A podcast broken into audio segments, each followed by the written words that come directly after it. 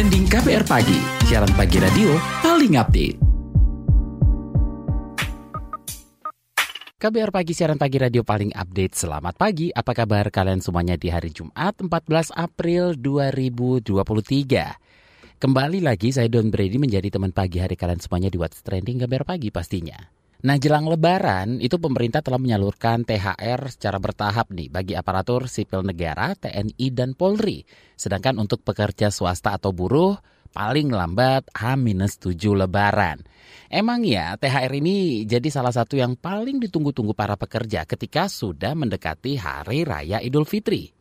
Kalau berdasarkan laman otoritas jasa keuangan, THR bisa digunakan untuk membayar utang dan cicilan. Lalu 20 persennya bisa digunakan untuk tabungan dan investasi. Nah, yang milih belanja gimana?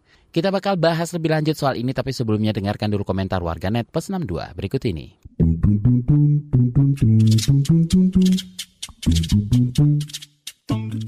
Kita ke komentar at Fitri XX. Bentar lagi lebaran nih guys. THR udah pada turun belum? Komentar at ITSMXX. Hidup lagi capek-capeknya tapi bonus THR gaji turun beruntun. Aduh, sedih banget deh. Lanjut at KTXX. Udah pada sibuk bikin kue lebaran atau tepar abis belanja baju nih? Komentar at RKXX. Udah gak mau desak-desakan cuman buat belanja atau beli baju lebaran. Trauma, nggak kuat sama bau badan, ketek mulut orang. Dulu nyampe puyeng karena berusaha nana pas zaman sekarang beli baju lebih enak online. Pilih-pilih sambil rebahan juga bisa, banyak promo pula. Komentar at tidak XX, udah deket lebaran di hold dulu nih belanja onlinenya. Males lama pasti nih pengirimannya. Komentar at imbang XX, belanja online pasti drama deh di pengiriman. Belanja di mall tapi jelang lebaran kayaknya saya nggak sanggup deh Wak. Komentar at aska underscore alka xx. Kira-kira besok dapat angpau lebaran gak ya? Komentar at kixx. Aduh THR gua belum turun nih, nangis. Dan terakhir komentar at man underscore xx. Lebaran udah deket baru inget kalau harus nuker duit buat ponakan-ponakan. Lihat aja kalau orang tua mereka nanya, kapan nikah? Gak bakalan tak kasih tuh angpau anaknya.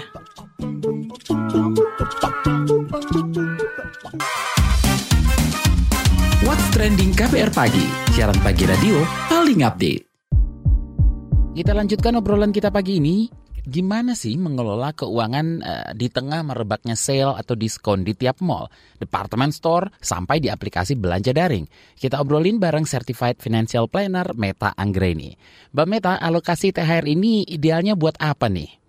Nah sebenarnya THR itu kan pada prinsipnya dia pendapatan ekstra ya kayak pendapatan tahunan. Jadi secara keuangan emang kita harus menyikapinya dengan baik karena ini jadi kayak uang kaget gitu ya yang memang kita dapat tambahan gitu ya seperti itu. Nah tapi kalau kita lihat secara ininya ini secara prinsipnya ini kan seperti seperti harta tambahan yang kita dapat ya dan ketika ini sebagai tunjangan hari raya ini tuh memang sebenarnya menunjang kita untuk uh, kegiatan kegiatan hari raya. Tapi kalau kita lihat harta yang kita dapat ini, itu kan sebenarnya di situ ada kita bisa lihat nih ya di situ ada pertama ada haknya Allah juga gitu ya. Berarti ya pertama ya kita dahulukan di situ untuk pembayaran zakat, infak, sedekah, wakaf gitu ya. Jadi mungkin itu yang kita dahulukan dulu gitu. Dan kita lihat juga bahwa kalau kita bicara dalam Islam konsep harta itu juga ada hak orang lain. Jadi mungkin bisa juga kita uh, alokasikan dalam THR itu adalah untuk membayar THR untuk orang-orang yang mungkin bekerja sama kita gitu ya. Misalnya kalau kita punya ART atau mungkin orang-orang lain yang membantu kita, mungkin di lingkungan ada satpam atau mungkin kalau di kantor mungkin ada selama ini ada OB yang bantuin kita atau mungkin juga kita memberikan uang lebaran kepada keluarga terdekat kita, mungkin orang tua atau mungkin salam tempel ke adik ponakan dan lain-lain. Termasuk juga untuk bayar utang kalau kita punya utang gitu ya. Jadi sebenarnya hak orang lain itu ada di situ juga. Lalu kita juga tentu punya hak untuk diri kita sendiri ya. Jadi THR itu hak diri kita sendiri ya tadi untuk kebutuhan hari raya. Kebutuhan hari raya untuk pada saat lebaran itu sendiri, misalnya buat santapan lebaran, buat mudik, atau juga untuk kebutuhan lainnya yang memang udah kita pengen gitu ya. Mungkin kita punya kebutuhan lain yang udah kita budgetin gitu misalnya kebutuhan apa ya, kita perlu ganti gadget baru mungkin atau mungkin kita ada kebutuhan tambahan yang udah kita budgetin. Termasuk juga kalau kita kita punya kebutuhan yang udah kita pinginin, tapi mungkin buat di masa depan. Jadi Artinya kalau sebagian kita tabung buat kebutuhan kita ke depan, boleh banget juga gitu ya. Jadi artinya tadi alokasi THR itu bisa kita alokasikan pertama untuk tadi haknya Allah, haknya orang lain, dan hak diri kita. Hak diri kita bisa kita bagi untuk yang masa kini dan juga untuk masa depan gitu. Jadi kira-kira begitulah alokasi THR yang kalau mau kita benar-benar sesuaikan dengan konsep kekayaan dalam Islam tuh kira-kira begitu juga. Biasanya kan kalau gaji bulanan tuh ada anggaran buat nabung ya. Nah kalau THR penting nggak sih disisikan untuk nabung atau habisin aja buat hari raya? Nah sebenarnya gini, oke okay, kalau misalnya dalam gaji bulanan tadi kita udah bisa nabung itu bagus banget ya. Artinya kalau setiap kali gajian kita udah bisa sisihin menabung itu udah bagus banget. Tapi kebanyakan orang mungkin dari gaji bulanan aja masih susah nabung gitu kan. Kalau memang itu masih sulit, jadi keberadaan THR ini malah menjadi solusi untuk nabung, ya nggak sih? Karena tiba-tiba kita malah jadi dapat uang yang malah bisa kita gunakan untuk nutup nutup tabungan yang selama ini kita bolong-bolong gitu kan ya. Jadi dia malah bisa jadi kayak semacam quick win yang tiba-tiba kita oh tiba-tiba ada duit ini yang tadinya udah mimpi-mimpi pengen beli TV baru gitu kan atau pengen ganti kulkas misalnya atau apa gitu. Oh ya udah dengan adanya THR mungkin malah jadi bisa gitu kan. Jadi nggak apa-apa justru dengan adanya THR malah bisa kita gunakan untuk nabung. Dan artinya sebenarnya gini,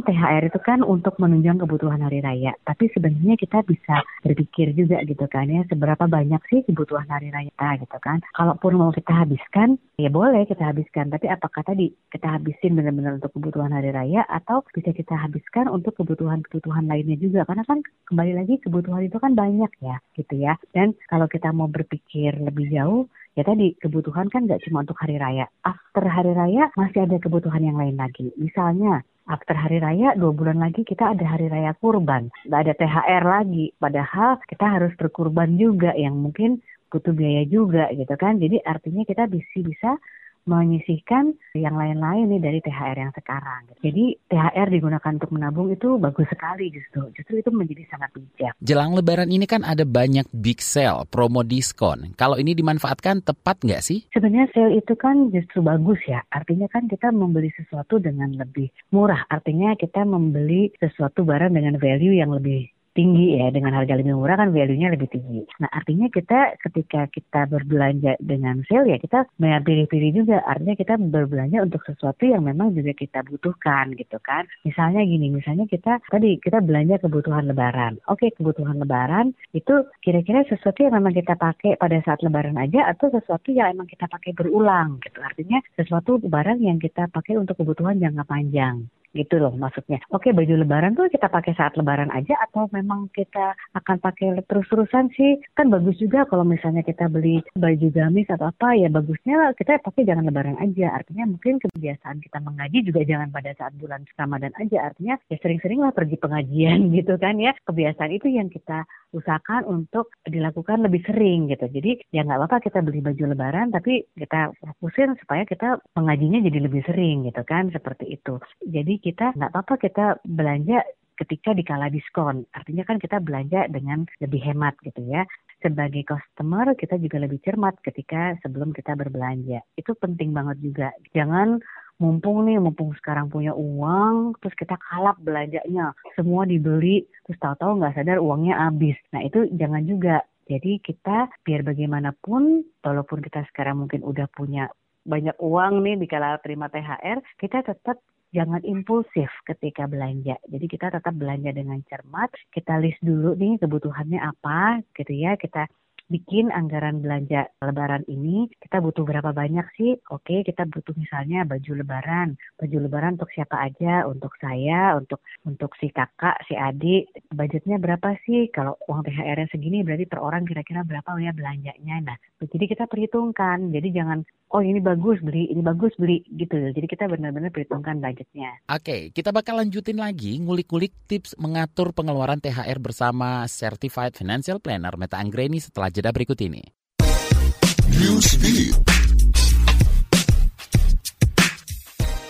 Spanyol mengiming-imingi uang sebesar 48 juta rupiah bagi warga negara asing yang mau pindah ke wilayahnya. Langkah ini mengikuti Australia yang menawarkan uang sebesar 185 juta rupiah bagi warga negara asing untuk pindah ke QP. Namun, Spanyol mengatakan program ini dibuat untuk orang-orang yang sudah muak dengan biaya hidup mahal di perkotaan yang ingin pindah ke beberapa wilayah yang sudah ditentukannya. Beberapa kota yang ditawarkan adalah Ponga dan Rubia. Tak hanya mendapatkan uang 48 juta rupiah, tetapi mereka juga ditawari insentif ekstra.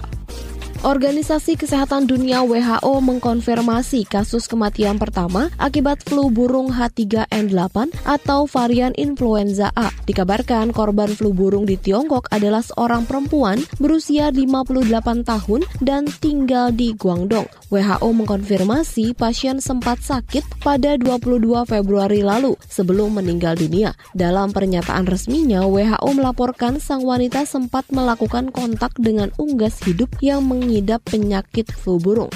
Dia dirawat akibat pneumonia parah pada 2 Maret dan meninggal pada 16 Maret 2023.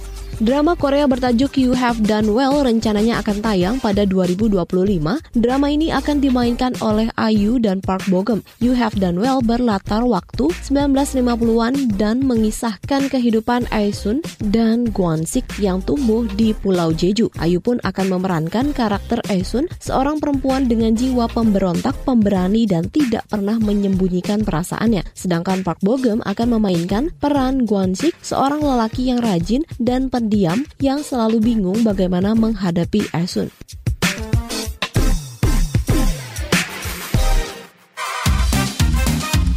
What's Trending KPR Pagi, siaran pagi radio paling update. THR cair mending nabung atau borong belanja lebaran. Itu yang kita obrolin pagi ini, masih bareng Certified Financial Planner Meta Anggreni. Mbak Meta, Mbak Meta bilang kan uh, pengeluaran hari raya itu mestinya sesuai sama besaran THR yang kita berikan. Uh, nah, boleh nggak sih kalau pengeluaran hari raya lebih besar dari THR-nya dan mengambil uang bulanan? Kalau pakai uang bulanan yang ada, artinya Terus setelah lebaran kita puasa lagi dong, ya kan? Untuk bulan depannya gitu kan. Maksudnya kan justru itu habis lebaran nih apalagi sekarang ya. Kita terima THR tanggal berapa nih minggu ini tanggal 14. Terus lebarannya tanggal 21. Habis lebaran kita gajian lagi loh. Abis itu kita baru terima gaji itu baru, baru masih sebulan lagi. Jadi kebayang abis itu tuh kita akan terasa lama banget gajian. Karena kita tuh sekarang nggak terasa kita tuh sekarang terima uang tuh banyak. Jadi kita terima double nih antara THR sama gaji. Tapi abis itu kalau kita langsung abisin nih, karena kita belanja THR-nya kelebihan sehingga kita abis itu langsung langsung gajiannya kepake kan buat lebaran buat lebaran juga. Yang ada kita ketika bulan Mei besok itu tuh kita rasanya seret banget. Bulan Mei kita puasa lagi gitu. Ya udahlah anggaplah puasa Syawal ya. Semoga berkah gitu. Tapi ya baik lagi asal diniatannya karena puasa ibadah ya bukan karena puasa karena bokeh gitu kan. Nah sekarang kan kita udah tahu ya soal pos-pos anggaran THR uh, eh, tip untuk disiplin mengalokasikan itu semua gimana di tengah godaan yang besar sekali. Disiplin itu kan masalah habit ya kebiasaan dan kebiasaan kebiasaan itu sebenarnya akan di drive dibentuk dari memang mindset yang tepat. Jadi kayak tadi tuh mindsetnya kita pertama tadi kan bahwa Ramadan itu adalah momen di mana kita melatih diri kita untuk bisa mengendalikan ya nafsu kita, mengendalikan diri kita. Jadi kita benar-benar melihat sebenarnya apa sih yang penting dalam keseharian gitu ya. Mana sih yang memang kebutuhan mana yang keinginan. Jadi kembali lagi kebutuhan kita ya tadi bahwa kita makan kan secukupnya gitu ya. Makan sebenarnya makan sehari dua kali itu cukup ya ketika sahur di pagi hari dan buka. Buka pun ternyata kadang kita lapar mata tapi sebenarnya kapasitas perut terbatas gitu. Jadi kan sebenarnya kita berlatih untuk selalu secukupnya. Tetapi memang kita tuh pada prakteknya sulit karena kan tadi ya namanya manusia punya keinginan gitu ya. Jadi sehingga kita pinginnya banyak. Nah, ini memang kita perlu latihan gitu ya. Dan tadi sebenarnya dengan kita membuat anggaran terlebih dahulu itu adalah praktek latihan kita juga. Jadi kita latihan bahwa oke okay, kebutuhan saya apa aja lebaran. Tadi ya kita catat dulu kan kebutuhan tadi mulai dari kebutuhan paling dasar misalnya kesantapan lebaran, kuenya dengan apanya dan bahkan dengan hantarannya, campersnya, bla bla bla itu kan makin berkembang gitu kan. Oke okay, akhirnya makin berkembang terus abis itu termasuk baju barunya, termasuk apanya semakin berkembang. Akhirnya kita lama-lama kita menyadari oh ya semakin berkembang budgetnya makin banyak. Budgetnya makin banyak, sementara kita tahu keterbatasannya tadi jumlah THR. Jadi membuat anggaran itu sendiri adalah sudah merupakan latihan. Nah kalau ternyata masih boncos juga sekarang, nah itu adalah balik lagi menurut saya tadi ini adalah sarana latihan kita di tahun ini. Masih untung ketika kita boncos, kita masih punya gaji di tadi di akhir April. Sehingga kalaupun ternyata boncos juga ya balik lagi tadi ya. Ujung-ujungnya bulan Mei ini kita puasa lagi nih, puasa Syawal lagi. Tapi ujung-ujungnya kita akan latihan lagi di mana kita akan sadar bahwa tahun depan saya nggak boleh gini lagi. Apa batasan antara kebutuhan dan keinginan membeli baju, hamper, serta kue-kue untuk perayaan setahun sekali? Sebenarnya kalau yang namanya kebutuhan itu kan yang paling dasar ya. Yang paling dasar artinya kita kalau makanan kita bicara empat sehat lima sempurna gitu ya artinya makan itu porsinya cukup gitu ya kira-kira kalau saya mungkin porsinya berapa sih? 100 gram 200 gram nasi misalnya atau dengan 200 gram protein gitu ya secukupnya sayuran atau segala macam gitu kan ya. Jadi kira-kira seberapa sih cukupnya saya gitu kan? Kalaupun ada buah ada kue seberapa cukupnya gitu kan? Nah jadi seperti itu sih kita dan tiap orang mungkin ukurannya beda-beda ya. Nah kalaupun hantaran juga kita juga lihat ya seberapa sih kita mau kasih kita mungkin ukurannya dari kemampuan kita deh. Misalnya dengan tingkat gaji saya sekian kemampuan saya sekian, saya bisanya kasih berapa gitu kan. Saya cukupnya mampunya berapa sih untuk pengeluaran diri saya sendiri berapa gitu. Jadi kadang-kadang mungkin kita suka nggak enakan. Kalau saya dikasih orang, saya mau ngasih lagi. Kadang-kadang kan kita gitu kan. Kita nggak enakannya itu kan gitu. Oh saya dikasih sama dia, saya harus membalas. Saya dikasih sama dia, saya harus membalas. Terus kita berpikir, aduh terus terang saya udah mepet banget nih sekarang. Kadang-kadang kalau kita mau membalas, itu mungkin kita tuh nggak harus membalas sekarang terus terang budget saya udah habis di tahun ini. Tiba-tiba saya terima hamper dari si A, si B, si C. Saya mungkin nggak bisa membalas sekarang. Ya udah, mungkin saya akan membalasnya di lain waktu. Misalnya, ya udah deh kira-kira mungkin bulan depan dia ulang tahun. Oke deh pas saya ulang tahun aja saya kirim sesuatu buat dia gitu. Atau atau ya memang kalau memang pun kita tidak bisa membalas, kita bisa membalas dengan perbuatan baik lainnya gitu kan. Perbuatan baik itu tidak harus selalu dibalas dengan kita harus menyesuaikan dengan kemampuan kita. Terima kasih Certified Financial Planner Meta Anggreni.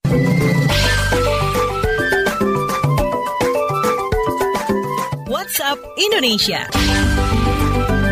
WhatsApp Indonesia dimulai dari Jakarta. Direktur Eksekutif Departemen Komunikasi BI Erwin Haryono mengatakan pihaknya tidak bisa memberikan jaminan uang penipuan kris di kotak amal akan kembali. Tetapi menurutnya masih ada potensi untuk mengidentifikasi uang-uang yang masuk. Pelaku ditujukan kepada siapa atas dasar itu dapat dikembalikan. Pihaknya menjadikan kejadian ini sebagai pelajaran juga bagi masyarakat umum agar berhati-hati. Erwin memastikan kris yang dimiliki dimiliki pelaku dengan nama restorasi masjid sudah diblokir oleh penyedia jasa. Sebelumnya, pria berinisial MIML ditangkap atas tindakan yang diduga memanipulasi kris di sejumlah masjid, di antaranya Masjid Narullah Kalibata dan Pancoran, Masjid Nurul Iman Blok M Square, hingga Masjid Istiqlal.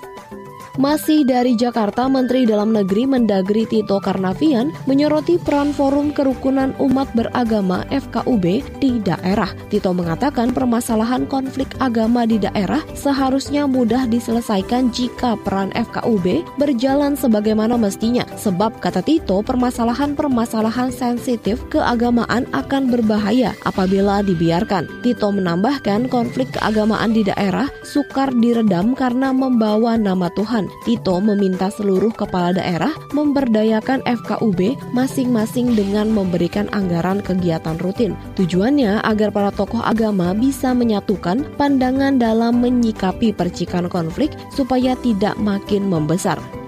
Terakhir mampir Yogyakarta masa mudik lebaran tahun ini diperkirakan sekitar 5 juta pendatang maupun pemudik akan masuk ke DIY. Karenanya Gubernur DIY Sri Sultan Hamengkubuwono ke-10 mengimbau kepada masyarakat untuk terus menjaga keamanan dan kenyamanan. Hal ini perlu dilakukan agar keluarga dan masyarakat yang datang dari luar DIY nantinya diterima dengan baik. Menurut Sultan, Pemda DIY dan Forkompinda akan segera menggelar rapat koordinasi guna membicarakan berbagai hal hal menjelang lebaran pada tahun ini. Salah satunya adalah rencana rekayasa lalu lintas. Terlebih, DIY menjadi daerah yang tidak hanya didukung, namun juga banyak masyarakat yang hanya melewatinya saja. Demikian WhatsApp Indonesia hari ini. Terima kasih sudah mendengarkan What's Trending KBR Pagi. Jangan lupa terus dengarkan podcast What's Trending di kbrprime.id dan di aplikasi mendengarkan podcast lainnya. Don't beri pamit. Have a nice day. Have a nice weekend. Stay safe. Bye-bye. Terima kasih sudah mendengarkan KBR Pagi. Siaran pagi radio paling update.